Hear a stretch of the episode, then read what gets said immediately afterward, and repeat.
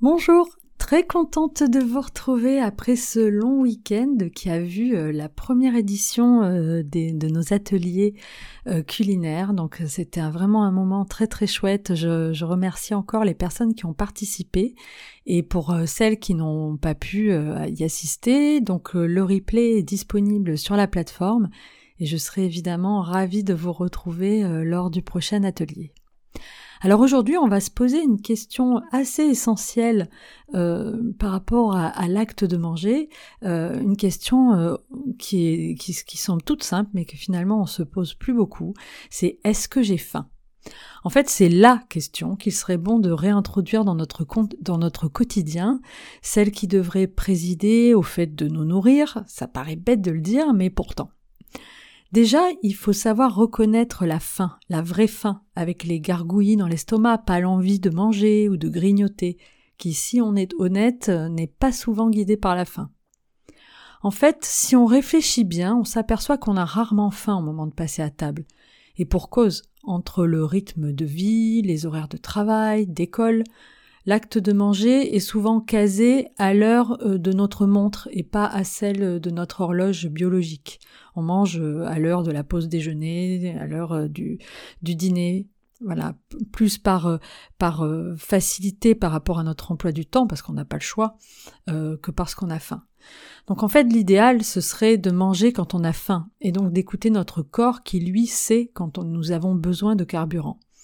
On me dirait c'est plus facile à dire qu'à faire dans nos vies modernes, car si nous ne déjeunons pas à 12h30, heure de la pause déjeuner, ça va être difficile de sortir sa petite boîte repas à 14h en pleine réunion. C'est évident. Et puis, il faut savoir reconnaître quand on n'a plus faim et ne pas manger plus que ce dont on a besoin. C'est ce qu'on appelle la satiété. Une fois celle-ci atteinte, on arrête de manger. C'est simple et efficace, pour ne pas se sentir lourd en sortant de table, mais aussi ça coule de source pour ne pas stocker. Et oui, si on mange au-delà de sa faim, forcément, on stocke. On pourrait même aller jusqu'à mettre en pratique ce que les chercheurs ont découvert dans les zones bleues, ces endroits du monde où les populations battent des records de longévité et en pleine forme. Donc par exemple à Okinawa au Japon, euh, les habitants ont l'habitude de dire qu'il faut manger jusqu'à 80% de sa satiété, c'est-à-dire en gros sortir de table en ayant encore un petit peu faim. Bon, sans aller jusque-là, si on commençait par ne pas se resservir, le bénéfice serait déjà énorme. C'est un des premiers principes que j'ai appliqué, manger une seule bonne assiette, et ça a suffi à amorcer une perte de poids, sans parler du confort que cela m'a apporté, moins de sensations de fatigue sur la digestion, moins de remontées acides, un meilleur confort intestinal. Donc quelques conseils maintenant pour euh, se reconnecter à ces sensations de faim et de satiété. Alors déjà, la première chose euh, qu'on devrait euh, mettre en pratique, c'est celle de manger dans le calme et en conscience parce que dans nos vies pressées, stressées, le repas est parfois passé au rang de formalité que l'on expédie en regardant son téléphone, la télévision, en pensant à sa to-do list. Donc manger doit redevenir un acte de plaisir, un moment de partage et de détente.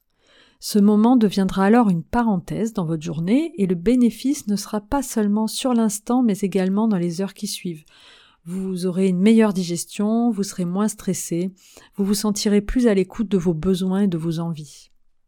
En fait, manger en conscience est plutôt simple. Il suffit tout simplement de penser à ce que l'on est en train de manger. Le goût, la texture, la température. C'est extrêmement rare qu'on le fasse, surtout pour les aliments que l'on a l'habitude de manger.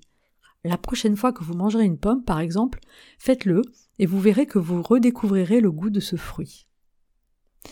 Un deuxième euh, principe qui permet euh, d'éprouver sa faim et sa satiété, c'est de manger lentement et de bien mâcher.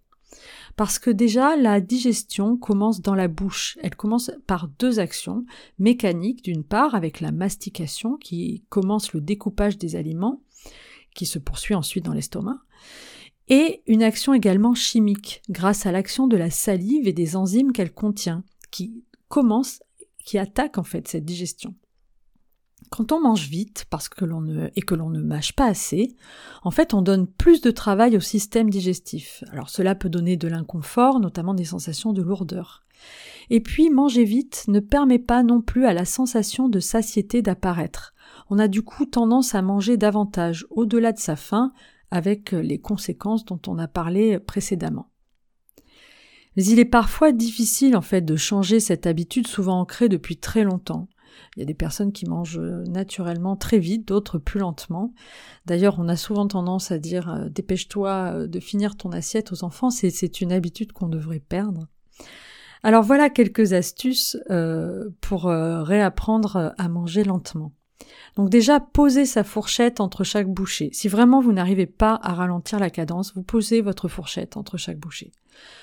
Vous pouvez aussi compter une vingtaine de mastications pour chaque bouchée. Alors évidemment, c'est adapté selon ce que vous mangez, selon que c'est qu'il y a plus ou moins de, de matière euh, à mâcher ou pas. C'est, évident que des carottes râpées euh, nécessitent un petit peu plus de mastication euh, qu'une soupe. une autre astuce pour savoir si, si on a suffisamment mastiqué, c'est de ne pas déglutir les aliments avant qu'ils soient devenus quasiment complètement liquides dans la bouche. Enfin, une autre façon de se reconnecter à ces sensations de faim, c'est de le faire pendant les vacances ou le week-end. Parce qu'à l'impossible, nul n'est tenu. Hein. On n'est pas forcément euh, euh, toujours disposé à mettre en pratique tous ces conseils euh, pendant la semaine chargée et speed de travail. Mais on peut tenter effectivement l'expérience le week-end ou en vacances, ou, même parfois juste pour le dîner, juste pour éprouver cette sensation naturelle et se reconnecter avec ce besoin vital de se nourrir. Donc quand on a le temps, quand on n'a pas de contraintes horaires, on attend que la sensation de faim apparaisse déjà pour pouvoir la, reconnaître et puis effectivement pour se nourrir quand on a besoin de manger. Et ça tombe bien, je sais que certains d'entre vous sont déjà ou bientôt en vacances. Alors ça vous tente? Je m'arrête là sur ce sujet de la faim. Euh, j'y reviendrai sur un autre aspect. Et je vous souhaite une bonne journée. Je vous dis à bientôt pour la suite de mes partages Nutri-Gourmands.